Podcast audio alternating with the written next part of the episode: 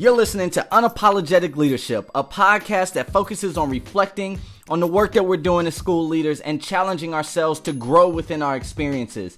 I'm your host, Dr. Marcus Belin. I'm a principal, a father of three, a husband, and I am driven by the passion of educating young people. I'm super excited about this journey of creating this podcast that will remain honest and practical. It's time to strengthen the pipeline of educators and school leaders and begin this journey of exploring unapologetic leadership.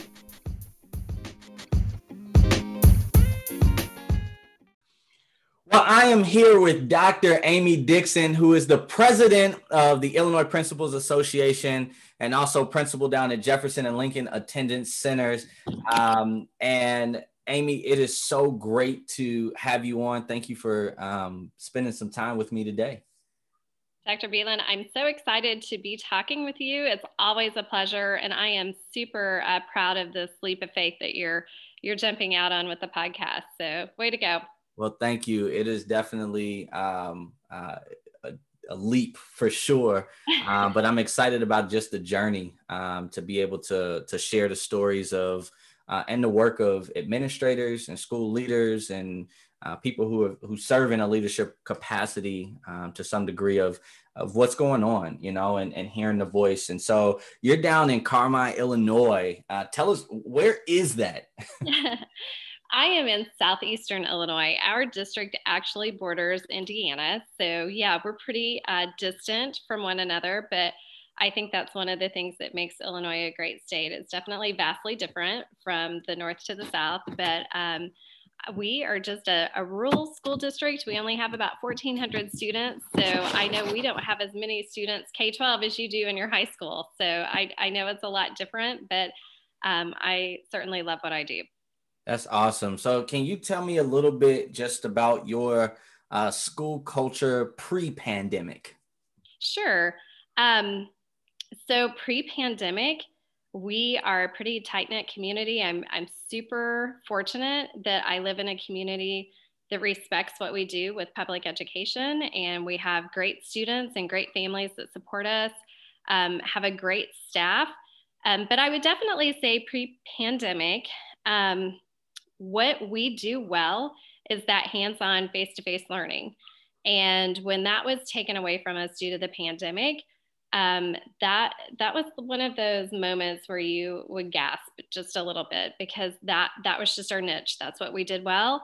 That's what we loved. Um, as you know, we are so much more than just academics. So we would take care of the physical needs of our students. We would take care of the social emotional needs, and we just we loved that personal touch that we had um, with our students and our families. And we really did take a lot of pride in just trying to educate the whole child and, and just take care of the whole child and their family um, because we know that family support is so important.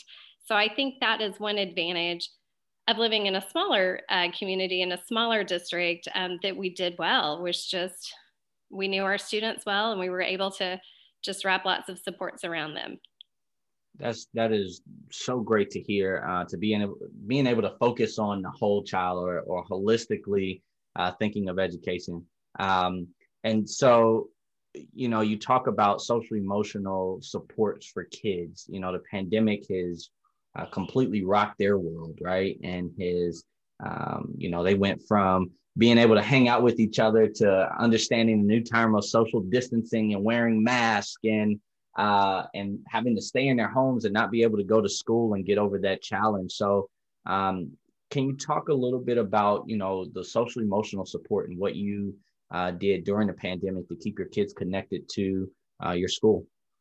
Yeah, so just to kind of go back there for a moment, um, this was really personal for me at home as well as in my um, profession. So I've been a school leader for 20 years, I've been in education for 25, and I perhaps came into education a little bit different. Marcus, we've talked about this before. Um, I graduated from U of I with a master's degree in school social work. So I worked as a school social worker for five years before getting into ed leadership. So um, that social emotional realm has just always been a passion of mine. And, and that skill set is something that I, I feel that I use every single day in working with kids and, and families. Um, but where I say it was personal, I had my oldest daughter was a senior in high school, so she um, she was also an athlete. So she felt that you know here she was, her senior seasons were being taken away, and and fear of not having a graduation and a senior prom and all those milestones that, that you walk through in life with your children. And then our son was leaving eighth grade to go into high school and really looking forward to his eighth grade track season and, and all of that. So I felt like I had a really up close and personal look of what that looked like um, as far as how it was affecting students in my own home. And then from a school leadership pers- perspective, really thinking about what that looks like for students that maybe their parents, you know, are were facing hardships of losing a job or being sick. And so they didn't even have that support that thankfully my husband and I, both being educators, were able to provide to our students because as you know, we were spending a lot of time with them at home, especially at the beginning when the whole state shut down. Um, as far as what we brought to the students, I, I just couldn't be more proud of my my staff. Um, first of all, they they just did an amazing job of doing socially distanced home visits. Um, you know, trying to feed uh, our students in our community. They they just they did a great job of stepping out in the community, um, masking up, wearing you know gloves trying to be as safe as possible but going and visiting our families and trying to really see you know what their needs were listening to them. Um, as a district we finally went one-to-one k-12 because not all of our grade levels have been one-to-one. And i'll tell you i'm also a director of instruction and curriculum for our district. And I did not want my kindergartners to be one to one with devices initially because I felt like so many of them were coming into our environment kind of hooked on those devices. And I really thought that, especially at kindergarten, it was important for them to learn to hold a pencil the right way and hold a book and learn how to approach reading. And so I really had to do, um, you know, a mind shift with all of that. And we did, we did a great job of getting one-to-one devices, um, getting MiFi's for homes or getting our school buses to have Wi-Fi on them and parking them throughout the community. So I really felt like from every angle, we were just trying our very best to step out of our comfort zone, really push ourselves with technology in areas that we kind of always thought, oh, yeah, we want to learn that someday, but we really hadn't jumped off the cliff, so to speak, to really um, looking at virtual classrooms and, and teaching in that environment. So I just couldn't be more proud of my staff and just putting themselves out there to learn new things and connect with the kids. And then at being at elementary, I mean, they just did so many cool things. They would dress up as superheroes to do their Zoom meetings. And I know that sounds so silly, but I think sometimes the kids tuned into the next Zoom meeting just to see what the next superhero was going to be or what crazy idea the teacher had come up with. And I think all of those were just hooks to try to keep the kids engaged.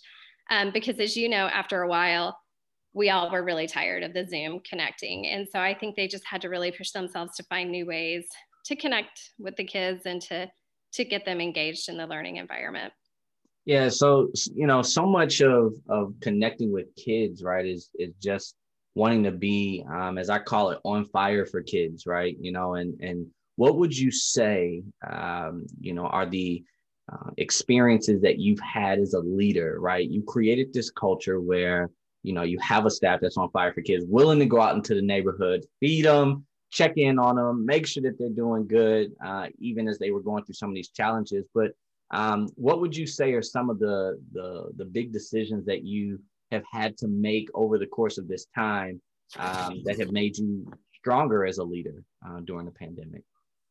I don't know if they were big decisions necessarily, but Marcus, I really feel that um, it really brought me back to a lot of the basics. Like my staff needed information and clear communication. So I really made sure that as then the leader of the building, I slowed down and I was providing as much information as I could um, to them and just making sure that I was very clear in my communication and, and trying not to overwhelm them with anything extra. But as you know, things were constantly changing and they were changing quickly. So just making sure that I kind of went back to those basic leadership values of just clear communication, making sure that I'm listening, um, making sure that I'm checking on them and their own social emotional well being. Um, because, like I said, as a mom, I was kind of mourning those last things that my daughter was missing out on or my son was missing out on. So, just realizing that their walk may have looked much different than mine, but just having that empathy and listening and really connecting. And um, I, you know, stepping away from worrying so much about the academic part of it, because at that point, when we were first in the early stages of the pandemic, you know, the academics weren't what was most important. We needed to, to take care of one another as human beings. We needed to check in on one another. We needed to make sure we were healthy and safe and, and that we had all those basic needs. So I just really think um, from a leadership perspective, it was slowing down to really communicate clearly. It's okay. You and I both know it's okay to not always have all the answers mm-hmm. for our staff and our students. Um, but as long as we're transparent and we're being honest with them, that's what they really want. They just they want to know um, that we're telling them as much as we can and being as honest and and transparent as we can. I think that you know you hit the nail on the head. You know, in terms of just the vulnerability, right? Of of understanding like you're not going to have all of the answers, uh, right. but you know you'll continue to work to to get that. Um, you know, for your staff, which I think is is just key in any situation, right? Um, the pandemic has really taken us all back to kind of that core of what are our values, what are our beliefs, and right. almost as like a first year principle, right? Of it's of- so true, yeah. Because what connected us all at the end of the day is that we were simply trying to do what was best for students in a very unfamiliar time, and it's times like those that push us to get better, and everyone pitching in to do whatever it took uh, to to connect with the kids like you said those core values of just loving our students and loving them well and trying to meet their needs so that part was great um, so let i got one uh, one last question for you right so as as you are kind of moving your building through the through leading in this pandemic uh, and it seems as though there's a bright side, right? There's a light at the end of the tunnel, right? The vaccines are rolling out. Um, we're bringing more kids back into the building um, to be able to, to educate them. If you had to um, write the future, right, and and what normalcy looks like in your building when the pandemic has kind of made its pass through, what does it look like uh, for for Jefferson and Lincoln Attendance Centers? Yeah, so unlike you guys down here in Southeastern Illinois, we actually started, we were one of the few districts, but we actually started face to face with our students in August. We started the school year as we had planned. Um, of course, they had the remote learning option. And we had about 85% of our parents choose the face to face option the first semester. So that's why we chose to open our doors. We, we put the surveys out to our community, that's what they wanted. So we tried to to the very best that we could. We followed all the IDPH and, and ISB guidelines to open our doors safely. And so we have been open all school year and we've learned a lot and it's been hard, but I will tell you, we are sitting right now with 92% of our students in face to face instruction and it's gone really, really well. Um, but I really think not only did we had rocky times getting through those immediate changes, but once we got the school doors open, um, I really feel that teachers have just really benefited and kind of um, just knowing that we could open successfully and provide instruction to our students and get more comfortable with the remote setting, just all of that positivity just kept building off of one another. And um, there were times where it's been really tough. We, we struggle at the high school level still to engage some of our students in the remote environment.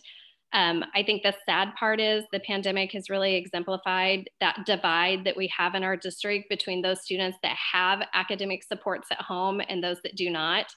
And so that's something that we continue to fight. But honestly, that was the same fight we fought even before um, the pandemic. So I just feel like our new normal of instructional delivery is going to be even more positive and beneficial than it had been in the past because we've learned so many new tricks of the trade and so many things that we had to do because of the pandemic we're like why haven't we been doing this all along it's just it's easier it's better for kids um, so i feel like not only have we just survived the pandemic but i feel like we're really thriving in it. And i think it will um, continue to be different and challenging at times. I think you know we're vastly different throughout the state of illinois because our districts and our communities look so different. Um, but at the end of the day, I think our kids are going to have better academic opportunities because our, our teachers are just so much stronger. They've just really increased the, their skill set and just put them out themselves out there to try new things. And so I think that'll just breed them trying more and more new things and, and just continuing to grow. Um, because they realize that it's okay to fail. I mean, we have failed in some areas at times, but we've just gotten back up and and we've tried something new the next week, and um, we've just really found a lot of success in that. So I just think the whole um, experience of having to change and having to change quickly, and then to really all of us being in a brand new environment, and um, has just taught us that we can survive and truly together, I should say, we can survive. It's that togetherness, that unity, that banding together, relying on one another, um, just really going back to our core values of serving kids. And I just think we've gotten better at it and we'll continue to get better. Now, I'm not going to say that didn't come with a lot of, you know, sweat and tears at times. I'm trying to get there, but it's been it's been great to be on this side of it and to see our students back in the classroom. And I truly feel like our students just, we just benefit off of their energy because they're excited to be back together. Of course, they're still wanting to move further and faster than us. They're wanting to have proms and all that stuff that we're not comfortable with yet. But I think, you know, eventually we'll be able to create some more opportunities for them to be together in a more normal environment but just giving them the experiences that they've had so far and seeing just their smiles and their energy just really fuels us to to keep going and um, it just shows us that all that hard work was really worth it so well that is it's just been great that's definitely a great um, you know lens to focus on right you know and uh, a lot of the media and a lot of you know when people talk about schools and you know, kind of where we are. And, you know, I'm up here closer to CPS and just some of the challenges that, uh, you know, other districts are facing. Um, it's always the negative side of like, hey, here's what the pandemic has done to us, uh, as opposed to trying to change that, uh, trying to change that that that lens to change the narrative of here's what the pandemic has done for us. Yeah, and I think we've been able to push the status quo of education. We've been able to uh, to jump in you know light years ahead of where we are. You know back in april march april if you told a teacher like hey i want you to take your classroom and put it into an online format they probably were freaking out like this is not even possible. We can't do it and yet we are getting ready to come up on a year where we've had absolutely so that's awesome well uh, Amy, it has definitely been great to uh, to spend some time with you. Uh, if there are people that just want to to learn about what's going on down in uh, in Carmi, Illinois, or they may be from a small town town and just want to hear a little bit more, how do they connect with you? Well, honestly, Twitter at Dr. Amy Dixon is uh, my Twitter handle. They can get in touch with me that way. I tell you, Marcus, that's one area I need to grow in. My staff do such awesome work every day, and I'm not great about putting everything that they do on Twitter. But anyone that sends me a personal message on Twitter, um, a direct message, I absolutely get back to them and, and connect with them. So they can reach out. Um, and of course, being president of the IPA, I have to throw in there, I think it's so, so important for people to get involved in their state and national organizations because really, I mean, school leaders have been there to support teachers and guide parents and serve our students through the multitude of cha- challenges this school year, and they need to connect. Um, with their state organizations and, and their national organizations so that they can recharge and renew their purpose and passion as well. So I would just encourage everyone to either reach out to me on Twitter or uh, get involved in their organizations because it truly does um, help strengthen them at the end of the day. Well, that is awesome, Dr. Dixon. It is a pleasure um, to to speak with you today and to, and to connect.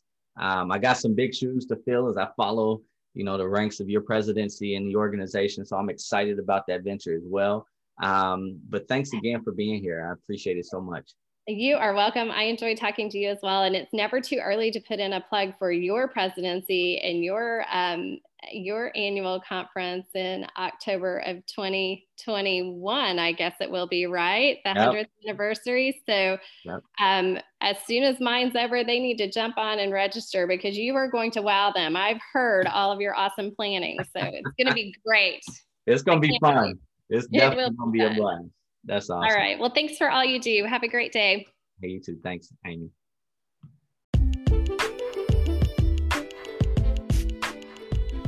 I want to thank Dr. Amy Dixon for joining us on the podcast Unapologetic Leadership.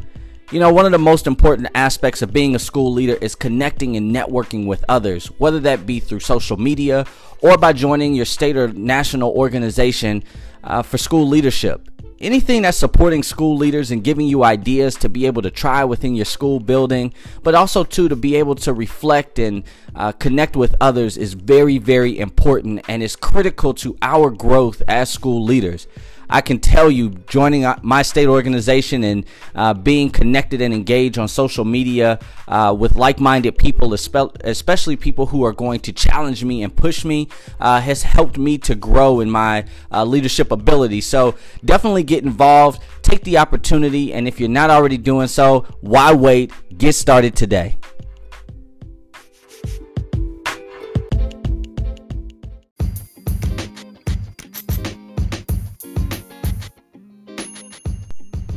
Hey, thanks for taking the time to listen to another episode of Unapologetic Leadership. You can follow me on Twitter at Marcus J. Belin, or you can visit me on my website, drmarcusbelin.com. I would love to connect with you. Remember, take care of yourself. Be well, stay safe, and be unapologetically you.